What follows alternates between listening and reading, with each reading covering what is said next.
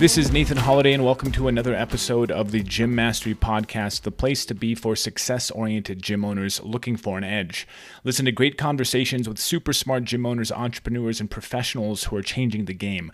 Today we have John Harris, and after working for a notable guitar manufacturer for close to 13 years, John saw the value and personal fulfillment in coaching others to be the best version of themselves through the vessel of CrossFit. John decided to move back to his hometown and start a totally new life designed around opening a gym, having full autonomy with his time, and removing almost all financial obligations by being debt free. We have a great conversation, so let's get right to the show. John, um, so great, man, to have you on the show. Sean Buck, you know Sean, he uh, my partner in Level Method, uh, and he was just out visiting you um, and after I was talking to him, you know, we, we have these meetings every week and we're talking, and I was super excited to get you on here so we could chat about business, uh, chat about life, and whatever else uh, comes up. So let's hop in and just start with a little bit of your personal history. You know, I've read through, I, I'm, I'm familiar with it, but I think just to familiarize everyone with how you got sort of where you are today, like as a gym owner in business and all of that. Sure.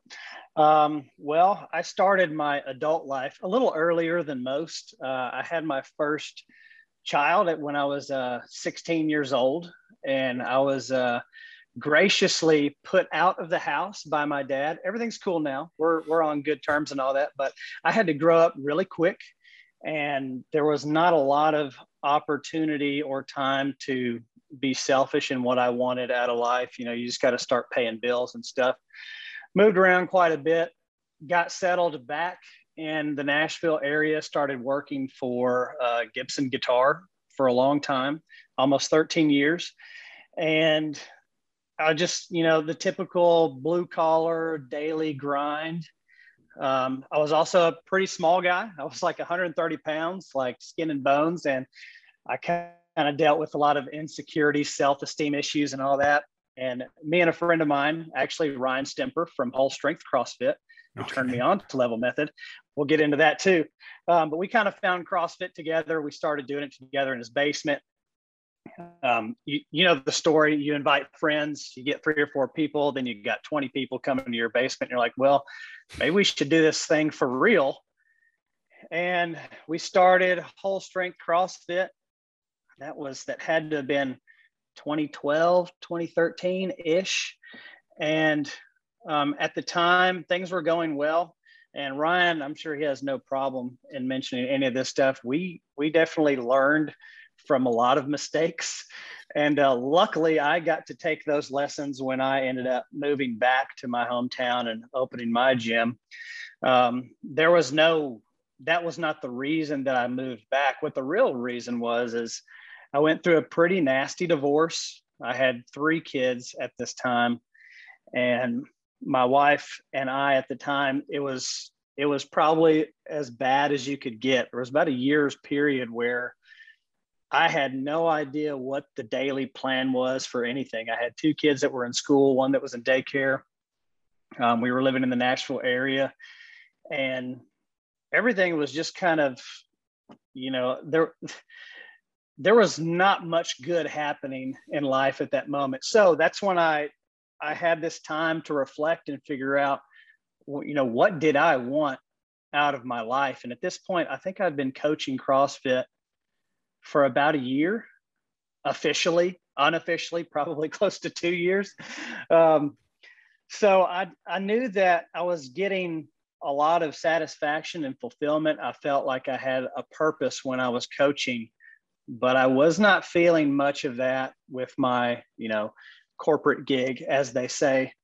Um, so I, I wanted to figure out what do I actually want, and I knew that I wanted to spend as much, or I wanted to be as accessible as possible to my own kids, to my wife, and not be burdened with the typical like keeping up with the Joneses type of, you know, first world Western experience that we have. So I needed to figure out what that was and what was my absolute minimum requirement for survival. Mm. So, so I could so I could start a gym and do what I love and not have to worry about making sure I make this amount per year? What is the bare minimum that I could survive on so I wouldn't be worried about how much money is the gym taking in and how much do I have to pay for this stuff and that it was a total reset. It was an absolute total back to zero. Um, I met my wife now and the plan was you know we have three options and and you tell me which one you like and one of them was um, we can have an awesome wedding and then have an eh, so whatever honeymoon and then you know go about our life or we can have a so-so wedding an awesome honeymoon and then get on with our lives. Or we can have a basically non-existent elopement for a wedding. No no honeymoon at all. And then we open a gym and we buy a house. And she was all about the third option. So that's when i knew it was a winner winner so we we took off with that. We focused for about three years paying off some personal debt that i had that i did not know that i had as sometimes happens when you're married. Um, so we spent yeah about two and a half maybe three years paying off some personal debt. And we knew i knew that i wanted my kids to go to sumner county schools which is just north of nashville kind of out of the city. And i knew that i wanted to work in sumner county. Technically gallatin is where we're at obviously i wanted to work in gallatin i wanted my kids to be in gallatin i want to be done with the hour commute to work because i want to get back my time you know one hour commute means two hours of driving means probably close to three hours getting ready for work or winding down from work. Um, so it's a lot of time suck. And I just wanted to be rid of all that. So we bought this really cheap fixer upper house that had shag carpet and felt wallpaper all over it when we bought it. And I had about, I think I had about $13,000 saved up. And that's how I opened my first, well, still the same location, but opened the first gym. And here we are today. Not too long ago, Chris Cooper and I did a live stream into the world famous Gym Owners United group on Facebook. And in that stream, I went over three factors that will make your gym even more amazing. And these three factors are extremely important. And I built a little assessment that I'd love to give you. You know, we're all about assessments. And it'll show you exactly how you stack up and where there might be room for improvement in your gym. So go to levelmethod.com slash factors to watch the stream and download the assessment. Man, that's uh yeah, there's a lot there's a lot of stuff baked into that. And, and oh, I'm yeah. not I don't know exactly where to start, but you know, coming all the way back, you know, so you had your first kid when you were 16 and I think that you know that's a you know a unique and sort of trying thing. So t- how did that work? So you had your kid and then what happened over the next few years? You know, like were you did you start working? Were you in school? Like what happened? Uh, well, when when my girlfriend at the time got pregnant, we got into an argument as young children happen to do. And uh, we're on pretty good working terms now. So we can both look back at this and see how ridiculous it was. But she called my dad and told me she was and told him that she was pregnant and as i got home from work the conversation ensued and and I, and I just talked to my pastor about this a few weeks ago. I haven't really unhashed a lot of this for a long time. You know, I haven't really thought about it. Um, but I do remember his exact words. And he said, if you're going to go do things that men do, you're going to go be a man. And the next week, I had my own duplex. Um, I think the rent was 400 bucks a month. I was making around maybe six to seven hundred dollars a month. I was a I was a manager at a Pizza Hut at 16 years old. So it shows you the level of responsibility that these corporate entities will give to children as well. Um, or I so mean, it, it, was, it, could be it could be that, or maybe that you had a little. You were like for 16, you kind of had it together a little bit. Yeah, I, I don't know, man. Now that I look back at it, there's no way I would have done that to me. I mean, I had no idea what was going on, but you know, we we made it work. Um, at the time, I was I was in band, I was in marching band, and I had an opportunity to go to a local private school basically fully paid for with music scholarships. But the one caveat was is that that I had to participate in their marching band program and their orchestral programs. And what that actually means is that's your full time job. Um, working while you're doing that was going to be I don't know how I was going to be able to do it. Um, so I ended up not going to school. I decided to put that off. I was pretty close to signing up for the National Guard, and then once my once my son was born, and he, and he was in my arms, I just I could not I couldn't leave. It's something that I, I don't want to say I regret, but it is something that I do value, you know, service and all that stuff. And I wish maybe I would have gone through that, but we're here there now. Um, I think I was in that duplex for about a year. Um, after I grad, I barely graduated. I didn't do any homework my second semester of high school or my senior year of high school because I just didn't have time. I would get out of school at 3:15 and I would drive straight to work. I would try to close pretty much every day just because I got to make as much money as possible making like it was like eight something an hour. Mm. Um, so, and I remember a, a pivotal point where I, I, started thinking about a little bigger picture was when I got home from a Saturday night shift. It's like 2 a.m. and I pull into the driveway. And before I even open my car door, I hear my son crying from the inside, from the inside of the house.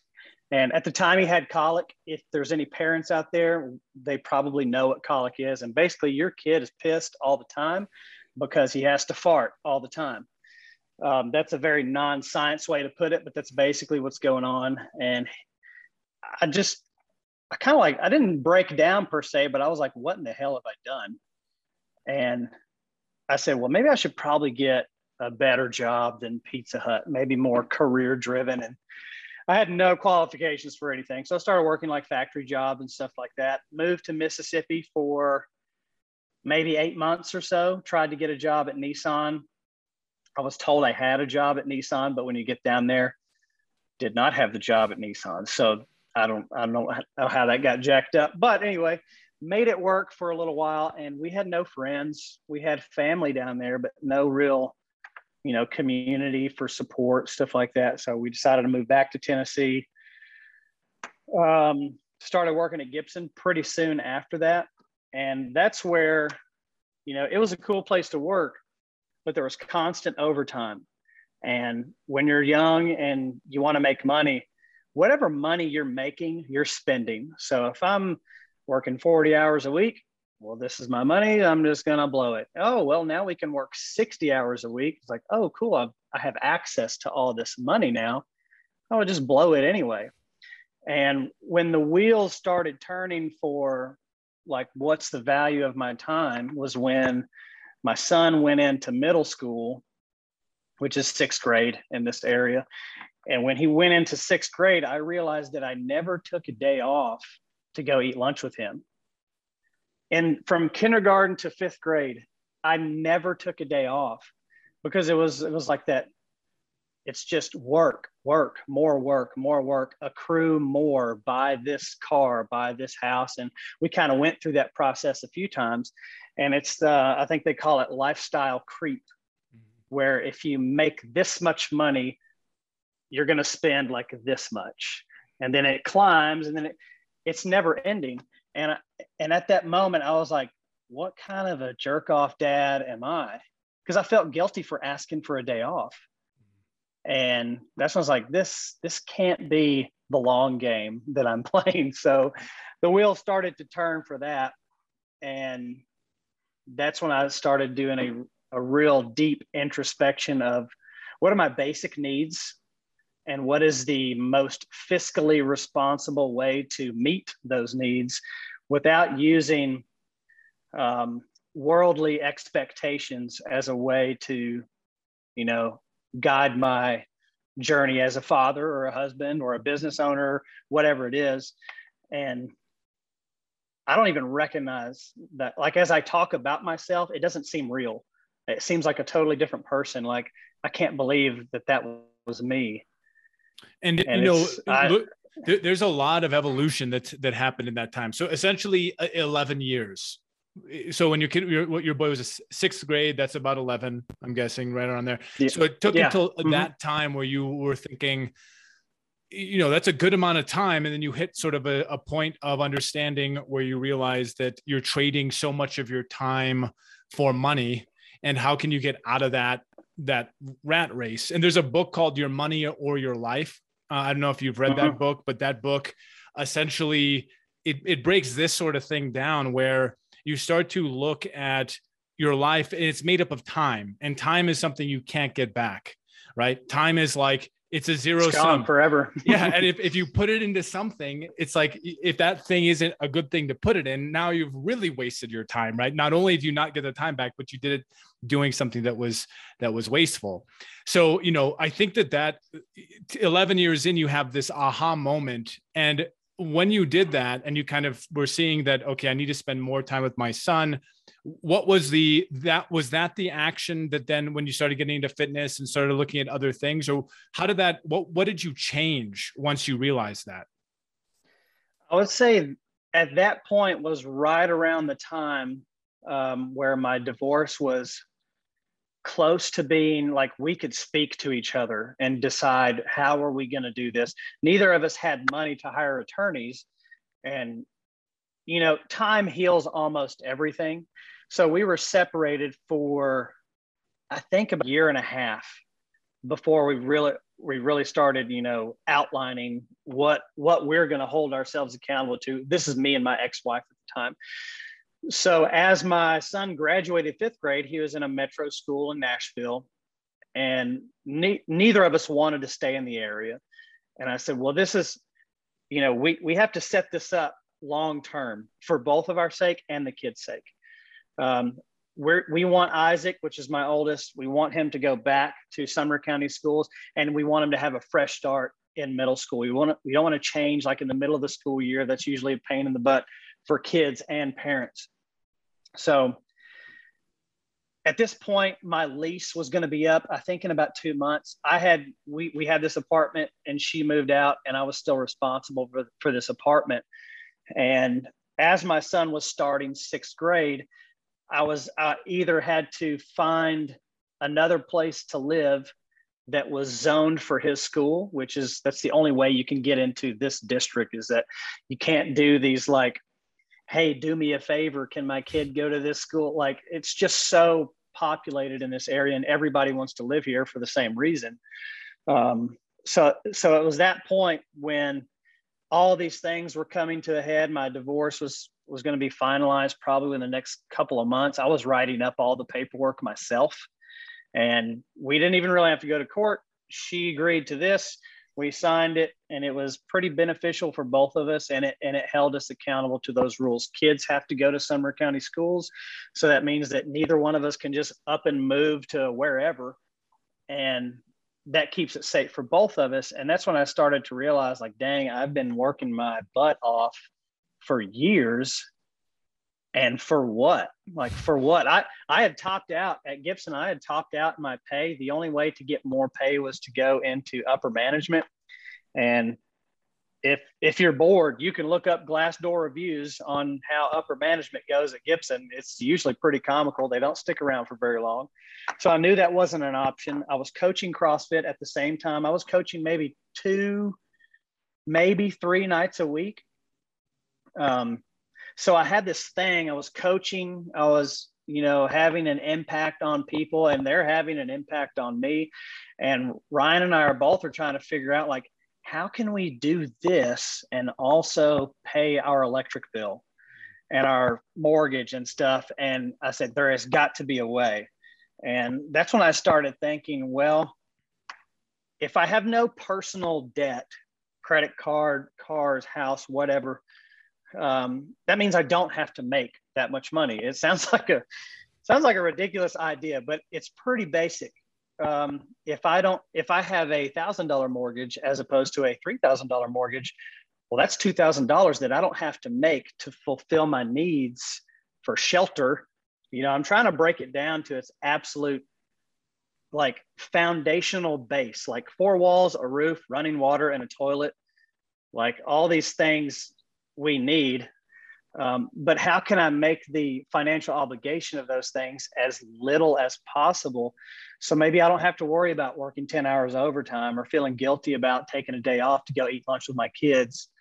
Um, if I can reduce my financial obligation and only make, like, what if I only made $20,000 a year? What would I have to, like, what could I get for that? And it can definitely be done. Um, I think it seems like a lot of us, even even now as gym owners, there's a lot of talk of like gym owners should be paying this or should be making this. And I agree. We are way undervalued for the work that we do. We're changing lives on the daily. You can't force people to value that, but I'm not going to wait around and like I'm not doing this unless I can make six figures. Like I honestly don't care about any of that. Um, at almost any point during the day, if my kids need me or my wife needs me, I don't have to ask for permission for anyone. And if that means that I don't have to get caught up in making 70, 80, whatever thousand dollars a year, if I can do that and make whatever I need to make, that's good enough for me because I've seen the other end of it. I was making really good money at Gibson, almost unlimited overtime there towards the end and it's like it's like cocaine. It's like hey here you go. It's free overtime whatever you want. And yeah you're bringing home money. You don't have time to spend it. And then when you want to have time to spend it you feel guilty for taking off anyway. Um, i've been at this point for close to three years and we have probably I'm, i guess i would be full time kelsey our other coach um, she's been active with level method stuff. She's our programming director.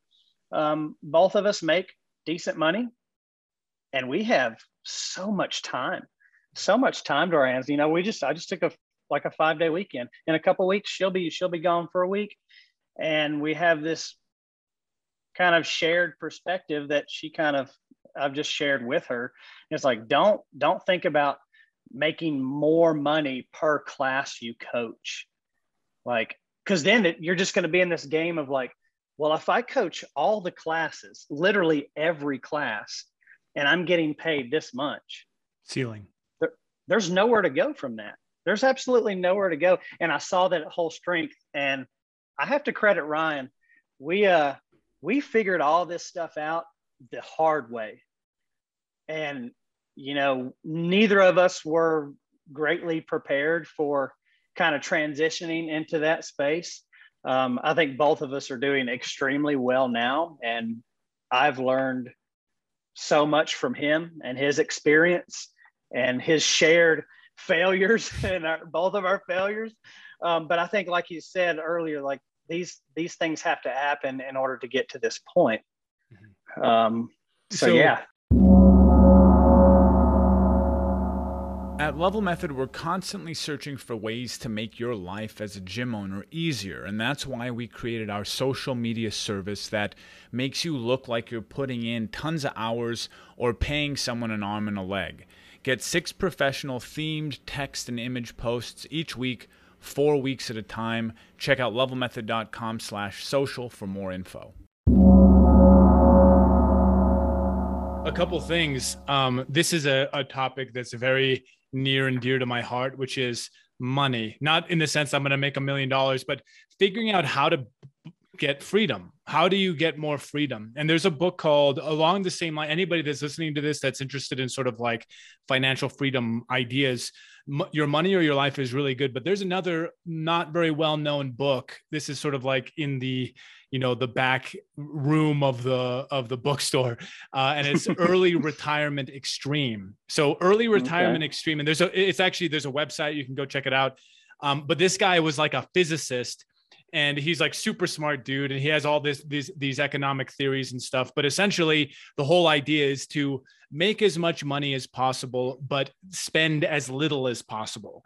And even in a regular job you you make if you can reduce your expenses low enough you can essentially retire uh, early retirement extreme it's the idea is that you need 25 years of your yearly expenses to be able to live indefinitely. So once you get to that hmm. point, you can then live forever. You don't ever ever have to worry it. So worry about it. So the less you have in terms of expenses, the faster you can get to that number, right? So you got to get to that number, and then you can live forever. And, and that's a that's a world that I've always been very interested in because um, I'm really uh, personally very much about uh, autonomy. I like the idea of not having to you know, I was in the army, so it I, I learned the hard way about how like okay authority and all this, and I had some experiences, um, and I learned that I just I needed to be on my own, and so I think this is it's a very interesting topic to me um, because I think that people get wrapped up in this idea of needing to make more money and consumerism of continuously needing to buy more stuff. I got to have this new thing as opposed to maybe fixing something that's broken. And you know like you go and learn how to fix it and then you have it for another three years and how much would it have cost if you had bought a new thing? So um when you you brought did you bring these ideas with you like when you opened the gym? Were you thinking from like more of a so oh i'm kind of getting all crazy here because this is this is exciting to me but frugality. So in in level method we have we used to have the uh one of our uh, uh main like tenants was frugality, but we changed it to thrifty, being thrifty. So we're thrifty. We're not necessarily frugal because frugal has more to do only with money, but uh, being thrifty has to do with time, resources, and all those sorts of things. So kind of going through your experiences, and you know, you come out the other end. You've learned all these things. You've learned how how valuable your time is. What did you do, or did you do anything different when you opened your gym in terms of like all the equipment? Or like did you you know you didn't just go put everything on a credit card right for a hundred grand and then you know so it's like yeah. how, how did that all look for you and how did that work? The the gym is an extension of my personal framework. Mm-hmm. there's no point there is absolutely no point in starting a business or a hobby or or any activity relationship anything unless it fits within the framework. If it doesn't, I'm not interested. Um, that can make it difficult to make friends. It can make it difficult to keep friends sometimes. Um, but, and this is something where, you know, people think they have to have every toy in the gym and every dumbbell, like 10 of each dumbbell, 100 of each plate. And very specifically, I think it was around $13,000. I don't even know if I was going to make this work. I was checking Craigslist.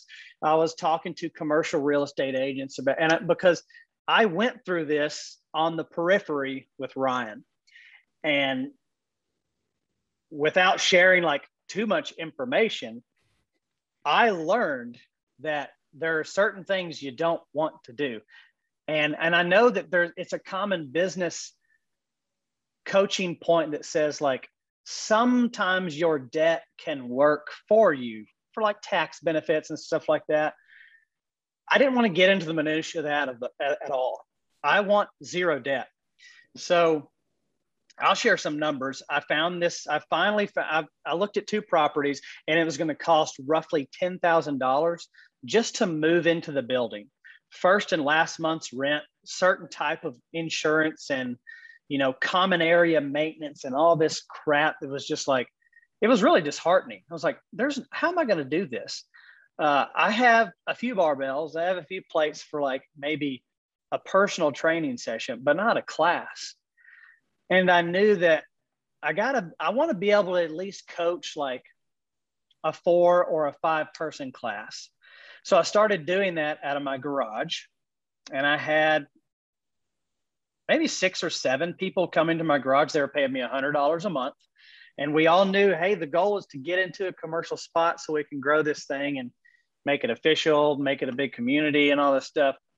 And uh, one day I'm at Gibson, you know, just I got my podcast going. I'm just scrolling and I see this this ad. It says, what did it say? It said three big bay doors, 2,400 square foot commercial. That's all it said. That's all the ad said. You're like, was, perfect. I, I, was like, yeah, yeah, let's do that. Um, so I went down and looked at it, and it was, it was, it's literally three quarters of a mile from my house. It's about it's less than a quarter mile from my kid's school. And um, it was a crap hole. It was an old body shop maintenance something or other. They had a paint booth in there. Um, and the, the rent was so ungodly cheap. Um, the concrete floor was is a little. It's got some slants. The barbells roll a little bit in areas. We're talking maybe seventy five percent. No, not even that. If, let's do the math here. If I were to move out to a, a similar place in square footage into another area of a town, my rent would quadruple. Quadruple. So all I had to do is pay for, um, and I worked out a deal with him. If if you're interested in starting a gym, you can work out all kinds of deals. Whatever it says on the paper, just throw it out the window. You can work out all kinds of stuff. I told the guys like I will pay you two months of rent up front if I can have two months of rent for free after. So basically, I move in in November. I don't have to pay rent again until I think April 1st so that that brings me down to i think it was somewhere around 7000 bucks. And i told myself i am not going into debt period. I don't care what it what it, i don't care how minimal my setup is but 2400 square foot there's let's say about this much. I had about this much of it with rubber flooring. The rest of it was concrete. I bought eight barbells and I would say about 10 or 12 plates, uh, four, 10 or 12 45s, 25s, 15s, 10s, you know. And I had two squat stands, and that was it. Welcome to CrossFit Gallatin. well, you know, there's I think there's a huge lesson in terms of like making your dreams come true and holding to your own personal standards right yeah. so the, the the the personal law that you had was not going yeah. into debt right like i think that that's a so i was at one point about 18 grand in credit card debt that i had accumulated uh just over years i i got so wow. similar similar well not really so when i opened my first gym i bought me and sean bought a gym from uh, lamar who owned uh, next uh, crossfit uh, next level performance and mm-hmm. then we immediately moved to this massive gym. And then simultaneously, I'm like, I got a good idea. I'm going to go rent an apartment. And so then I'm paying like 1500 a month because it's in so- Southern California. You know, it's super expensive. And I just accumulated all this debt and then went through the phase of, you know, basically just paying everything off. I lived in a van for a while. I did all this stuff to get, and I lived in the back of the gym and poured everything in to get myself out of debt. And at that point, I realized I never want to be in debt again. It's a it's a, a terrible thing because to even get to zero, you've got to you know make a whole bunch of money that's going to this thing so it's much better just to start at zero and stay there so i, mm-hmm. I totally resonate with the idea of refusing to go into debt but i think a lot of people find it much easier to just load up with you know credit cards and all we'll pay it back later and then you kind of live with this additional stress about how you're going to do this and what are you're going to do and it, it, when when we're stressed in general it limits creativity it limits you know freedom because you still have this thing in the back of your mind all the time yeah. so you know you you open your gym you it, bootstrap it right? And then you, you it's day one you're going. What was the time frame for you to sort of get up and running like in terms of like your systems and how you manage oh. people and all of that? Like what did that look like for you? Because it i mean we're, we're kind of depending on you know we got a lot of different sorts of people that listen to this. I think it's just it's an interesting frame because we have all sorts of different people that start their gyms in different ways. Some people like they've got money to start with and it's no problem. Other people don't have those resources, so they got to make it happen. And I think that it's an inspiring story to hear, you know, seven grand, you started your gym. That's like who you don't yeah. really have an excuse, right? who has an excuse? Technic. So I had that money left over and I knew that I needed I needed to add four more members to be um, profitable. We have never ever been in the red, ever. Um, Impressive. And that's and that's uh, I I don't I'm, I'm not touting my own horn, but the reason why is because I held fast to that framework. Mhm. I was not going to budge, not for any expectation. There's a gym down the road from us, CrossFit Hendersonville, an amazing gym, amazing, like 8,000 square feet, every toy you can think of. So that was like our only competition. The people that run that gym are on the ball. And here I am, I've got a couple of squat stands and we we officially uh, uh, I signed the lease mid November. It took me all of November and December just to clean it up. Um, there was I would say 50% of the light fixtures didn't even work. Um, I had to paint and then I had to repaint because all the oil from all this crap that had built up it just ruined the paint. So I had to prime it with some good primer and then paint it. And we rubberized half of the floor. We had two sets of squat stands eight barbells, a decent amount of plates for like a five, six person class. I had five or six people coming to my garage. And then January 1st, 2018, we started going to this place and we were Terraform Strength and Conditioning. We weren't even a CrossFit gym. I couldn't afford the affiliate fee. Um, but we were doing CrossFit. Everybody knows how that is. Even the gyms that say they're not doing CrossFit, they're probably doing CrossFit pretty close to it.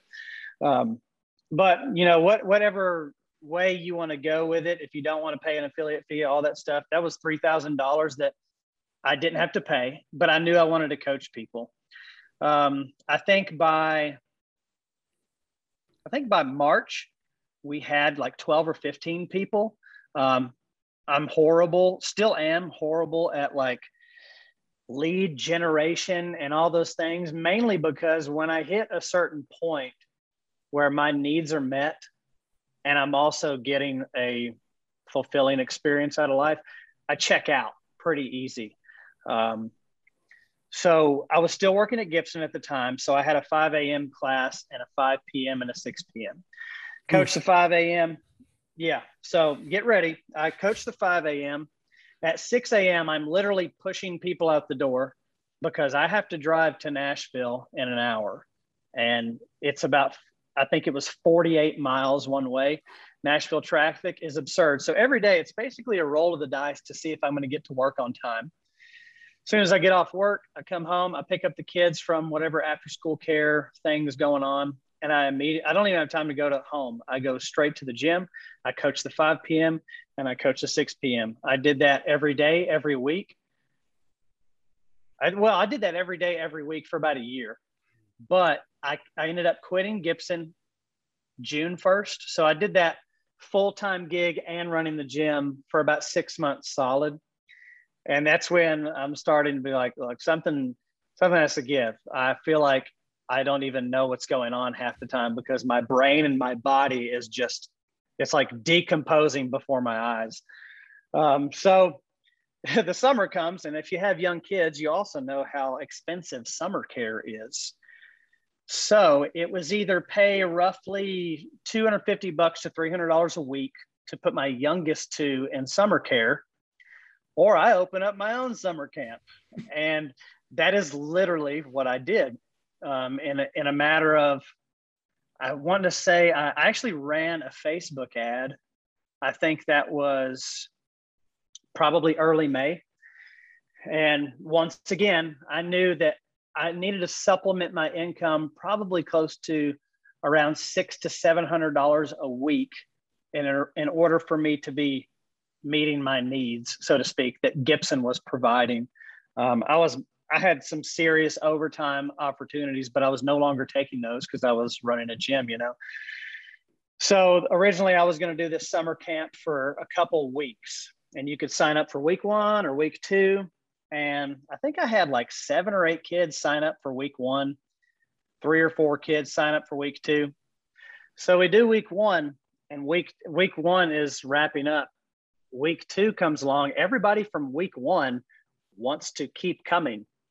You know, I think I was charging maybe a hundred and twenty a week for a kid, and we were doing like from 9 a.m. to 3 a.m. We would do like three workouts activities a day. It was basically middle school age Wait, kids. 9 a.m. to 3 p.m. Yes. Okay. That's like 3 a.m. Yeah, I was like, dang. No, 9 a.m. to 3 p.m. So we would have like our first workout at nine. But some kids, dude, they get there at 6 a.m. So I was coaching from 5 a.m. I'd have the 5 a.m. class, and then I'd have two or three kids get dropped off around 6 a.m. We wouldn't start doing, you know, structured things until nine. We took a lunch break and all that stuff. Most of the like you know, regimented protocol was over by three. And then I was basically just hanging out till my 5 p.m. class started. So I was literally at the gym from about 4:30 a.m. to about 8 p.m. every weekday in the middle of summer with a bunch of middle school kids, teaching them how to power lift. We weren't doing like crazy like Olympic weightlifting or anything. We were doing like deadlifts, a little bit of bench press, um, some interval type stuff, gymnastic stuff. Um, but uh, like I said before, the first group of kids kept like re-upping. So we ended up doing it for two months. And just being completely honest, I probably had too many kids in there there towards the end of it.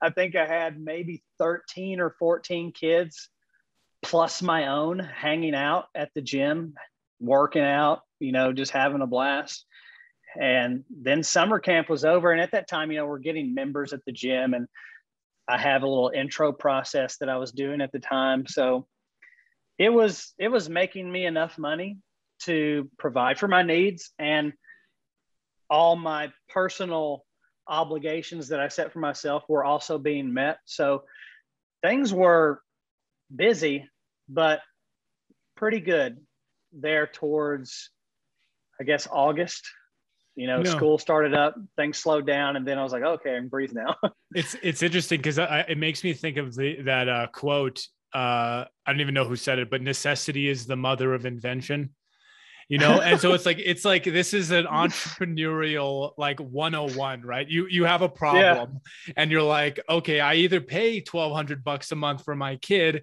or I have everybody else pay me and my kids basically good to go. So it's just yeah. a, it's a pretty it's a pretty awesome solution to that problem. I thought it was uh and it, it just comes down it's exactly what you said is like you have to get to the root of the problem. Almost all of these problems that we deal with now are so they're so top level and they're almost like ideas that we that are fun to talk about. They're fun to argue about. They're fun to uh, belittle other people about their positions on these problems. But most of the time all the stuff is made up. All the uh, all the dilemmas all the you know it's we've created most of our own problems. So if i go back to just focusing on the very like foundational problems of being a parent and being a husband. And th- th- those if if i operate a certain way with those problems why wouldn't those practices translate to other areas of my life? And it's especially for consistency's sake you don't have to turn anything on or off. It's just this is how i operate whether it's personal or business or whatever and it's it's very liberating. Mm. and i don't have to um, i don't have to modify certain things. It's just we set this up years ago and this is how we operate. And it's it's worked out really well. Yeah so you know tell me now the gym's been you know you've you've had time to really work out kinks get things operating and at what point did you bring level method into the mix right um, I would say we were open for a year, and then that's when Kelsey, our basically our programming director, basically head coach now, she started an internship, which was a requirement for school. She was going to school for um, exercise science degree and all this. Um, and at the time, I think I think Ryan had started doing level method shortly after her internship, and I, I would see his content like level up this, and I was like, "Hey, man, what's this all about?" And we started talking about it.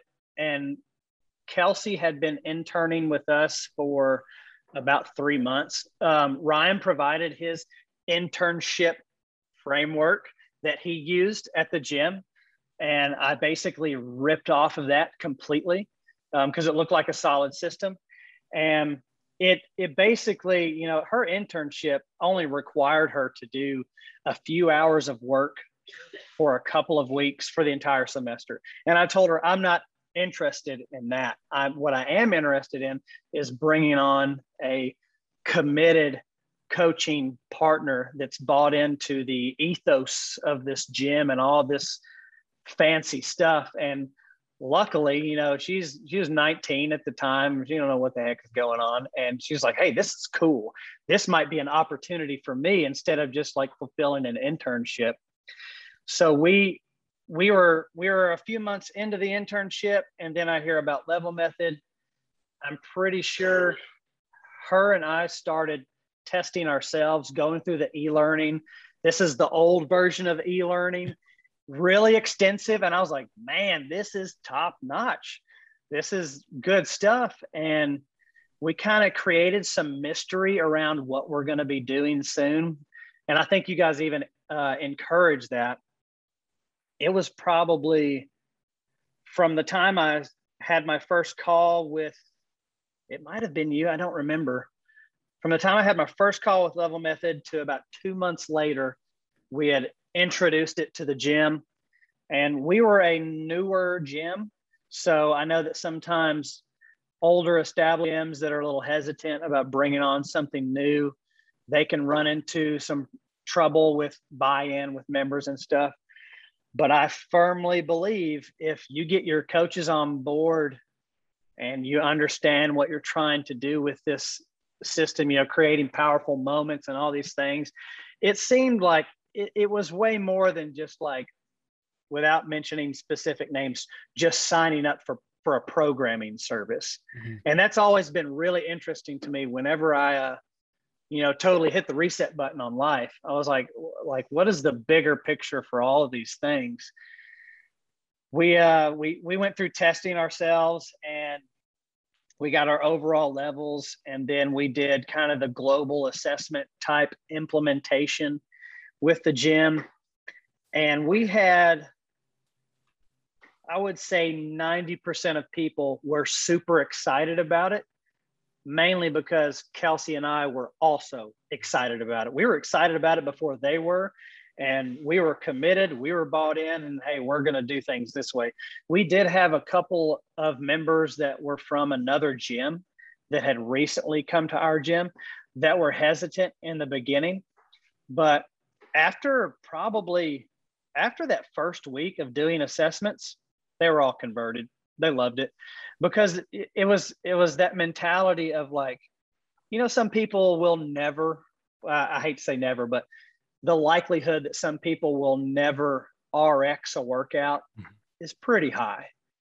And you know, I was, I mean, I was kind of a skinny guy. I could move around on the bar a lot. I, I couldn't lift a whole lot of weight. But I would say that I was in pretty dang good shape. And I would say, you know, I didn't have to lose 100 pounds to gain a bunch of capacity. So there's a lot of people out there that there's a lot of work involved to just show up to the gym and do like box push-ups, you know. So it gave those people that were really struggling with just like basic movements, like we could work out together side by side. Like, man, that was a doozy. You yeah. know, I'm over here, I'm over here doing brown, and this lady over here doing yellow. We're both killing it. We're both sweating our, our butts off. And that I hate, I hate the word inclusion, but, but it is very applicable to this whole scenario. And I have members at the gym that drop into other gyms that have they they the only experience they have is level method and then they'll drop into a gym that doesn't do level method and they're like what the hell is this? It's just chaos. Yeah. and it's it's insanity. And i look back now and i'm like golly it was so much work as a gym owner you know you know trying to create programs that are periodized in a way that are fun that are engaging that um, encourage progress and it's just like that's like when I was talking to Sean when when we were onboarded we you could become a level method gym but all, but like not do the programming mm-hmm. And I was telling Sean, and, and, and he and he told me after, I was like, I don't think you should be allowed to be a level method gym unless you do the programming. It's just asinine to me. Like, what for? Um, and he said, Well, actually, now that's kind of the thing. I was like, Good, because even because I know a lot of coaches get really hung up and prideful about their programming. And because it, it's kind of like their identity. And I was ready to outsource that really early on because I didn't I didn't wrap up my identity with like how many sets and reps I wrote down on a board. That's not what it was about to me. It was about staying after class and talking to a lady who has never done a push up in her life. And she feels like she can't keep up with her kids. And she feels like maybe she's not the best wife to her husband, or maybe she's not the best employee to her company. And that's that's what makes you a coach. Um, the the programming works. I know for a fact it works because I'm in the best shape of my life, and I've been doing this for a long ass time. And I have people in the gym that have been doing CrossFit for longer than me, and they are in the best shape of their life because of level method programming. And especially now with the incorporation of Chip, we don't even have to do anything. Um, our coach, Kelsey, she does a Facebook Live every Sunday afternoon. It's about eight to 10 minutes. And it goes over basically what you do, you know, in kind of the monthly thing. So that it promotes some engagement from our Facebook community. And the coaching notes are in chip. If there's any question, a lot of times they don't even ask me because the answer is in the coaching notes. So then we go all the way back, we make a big circle and we talk about time. Mm-hmm. And it's just so much that I don't have to worry about. It's just all done. And it's done for my coaches. It allows my coaches to have, you know, the opportunity to have those coaching moments without being you know, well, how am I going to scale these pull-ups for this person today?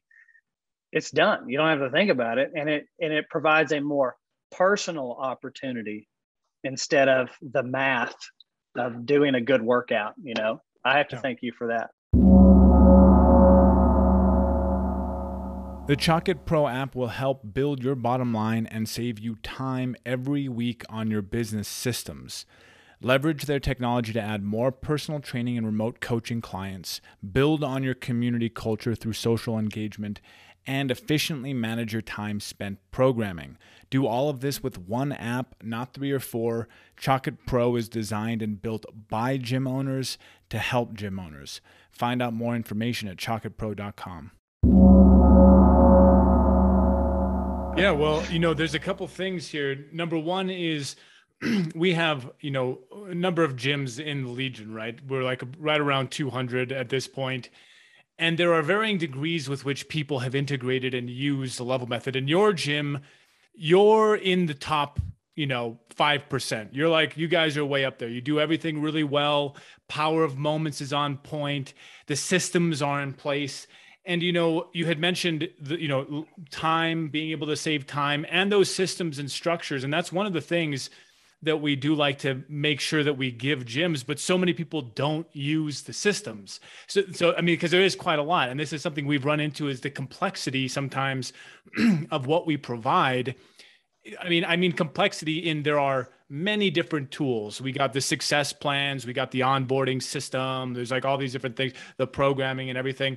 So, you know, when you're looking as from a gym owner standpoint, and you can sort of plug and play um, you have specifically you have changed little things to fit how you do things. And i think that a lot yes. of people sometimes think that that's not allowed or that you shouldn't be doing that. But i mean it, that is totally how it should be. It should be tweaked.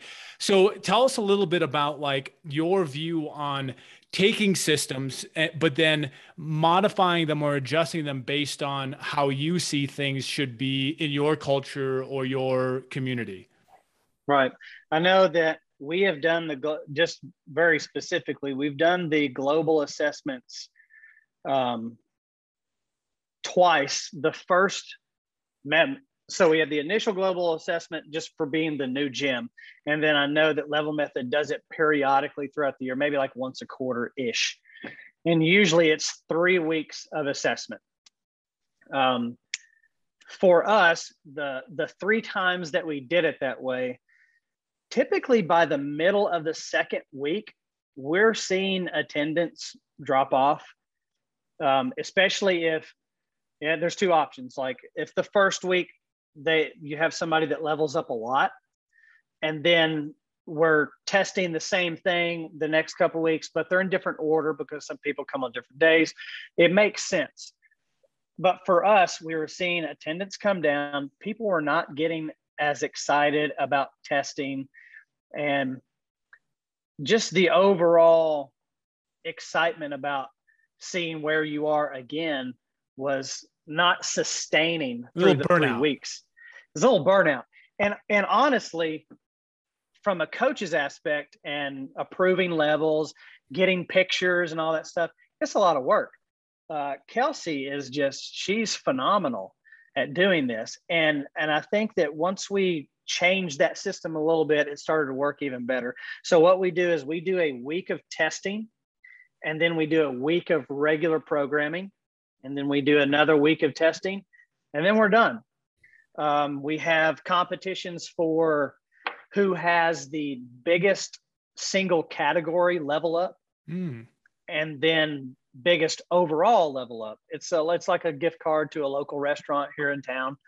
Um, so it keeps people wanting to level up. And it's like, like me, I've recently hit, I've recently hit red one in squat endurance and nice. I think front squat. And honestly, if I if I had to pick those things, I get more fired up about than testing lactic tolerance again, or the rowing test. The rowing test is horrendous. That's just it's just not my thing, but that's okay. Um, but by changing that little, it's just a little tweak, and I think we've been doing that the last three times that level method has done their global assessment. Um, when when all when every when the world shut down and quarantine hit us uh, here in tennessee we were shut down for about two months. Some places are shut down for a year. And with the programming that you guys put out that was body weight centric um, i'm wanting to say that we used most of that programming and for some people um, I loaned out everything in the gym. I emptied the gym. We had no barbells, plates, rowers, everything. I loaned it all out. So for the people that wanted to, you know, get some heavy lifts in, we were able to just go into that spreadsheet. And what we would do is we would copy all the levels. We would put it into Wodify. That's what we were using and people knew what level they needed to do and they would post in a facebook group. We would do a few zoom classes. Those never really took off. It was weird. Um, but we could modify all those things. Um, i think the level method uh, onboarding process that you guys have listed i'm pretty sure we do those pretty close to how it's written. We have kind of a SOP that we do with the little uh, clipboard and we have levels. That way, if someone else needs to take an intro session, we can just take the clipboard for that person and we can write stuff down as we're going, then we can get an overall level. Um, I know there's way more opportunities that you guys have laid out in all of the level met like the sec, the success stuff all those things that we haven't utilized um, mainly because going back to what I was saying before, once I hit a place where it's got a good flow, I don't really want to mess it up too much. Um, not that it would. Um, but you don't want to mess with my, it. That, and that totally makes sense. Needs are being met. And I would say probably now in the past month or so, I've kind of got this new fire about me for the next level for what business ownership, personal development, whatever that is. I'm not sure what it is, um, but it's definitely there. And I and I need to use the resources that you guys provide maybe a little better. Yeah, it's it's you know I think like the success of Level Method, eh, it all comes back to the leadership, right? It's always a reflection of leadership in the gym, the coaches, how bought in people are with the processes and uh, the systems are in the same way. So we have different systems. And once you see it in practice. So if you do a success plan, you see it in practice and you see the power of it, then you can kind of get excited about it, maybe play with it a little bit, see how it would work. But again, it's all like customizable. This is the thing is mm-hmm. like you can use this or parts of this or take that you know because the the way people onboard gyms or onboard new clients the way gyms onboard new clients um, it varies right and we have different again different ways of doing these things but i think that the systemization aspect is the key and that's one thing uh, with level method that we're very big on is figuring out what we can give in terms of systems to make life just easier to save time and to do all those things. And i'm, I'm kind of making this a, a pitch about level method. Most people listening to this probably already already doing level method. So I'm okay with it man. yeah so um well, I mean, I think we've covered a lot of awesome stuff, man. I think like your journey is a very unique one. And uh, it's awesome to see you know just that you can make it work right? Even with a, a, small budget.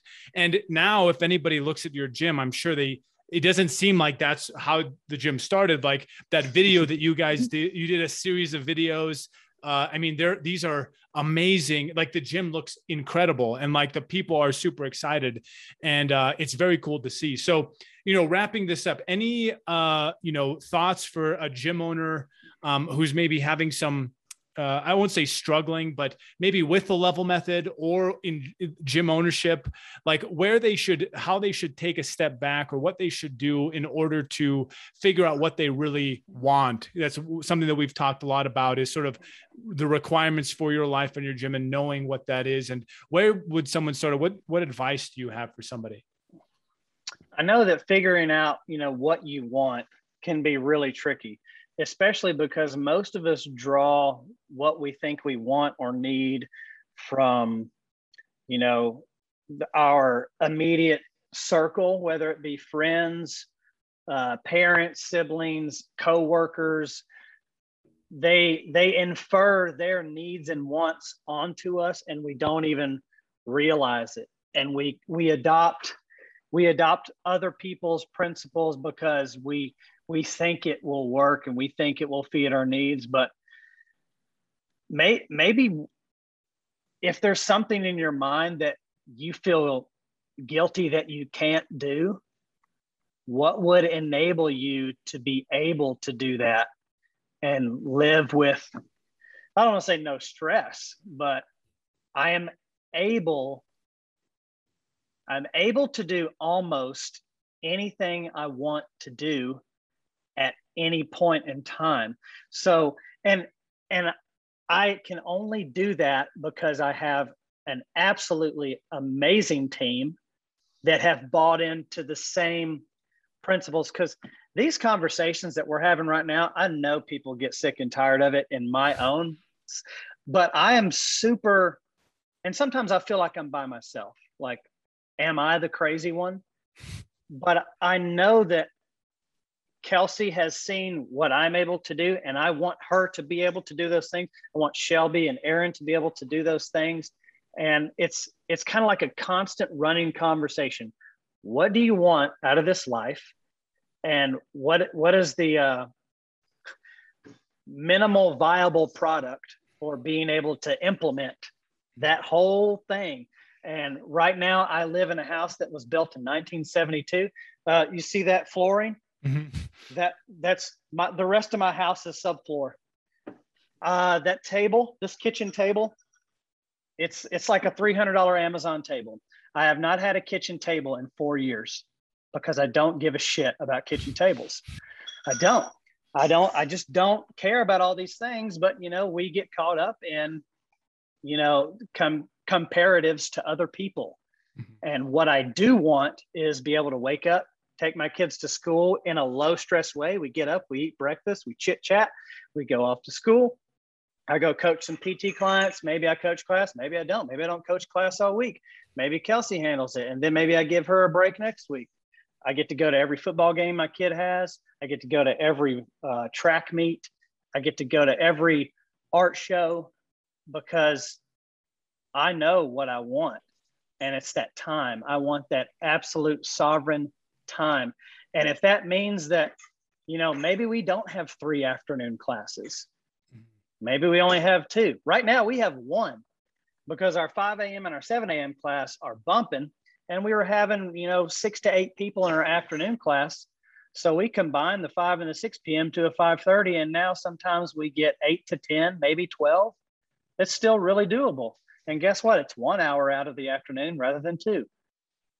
And if you if you talk like this around your members, they'll also see what's going on because I, I talk about this stuff all the time because it's so important, not just for a gym owner, but just for a person, especially first world people that get to do all these fancy things, but most of them turn into handcuffs. Mm-hmm.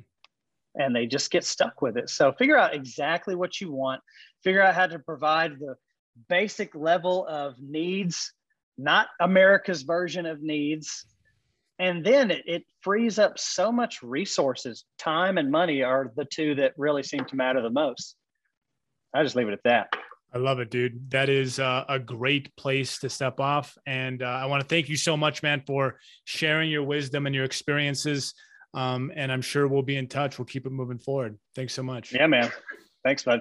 Appreciate it Hey, thanks so much for listening to the Gym Mastery podcast. If you know someone who might like it, please share it with them. And if you're a gym owner wondering about the level method, uh, in a nutshell, it's a step by step fitness progression system that's fun, engaging, and easy to use so that regular folks in your gym can reach their fitness goals safer and faster than ever before and become raving fans of your gym.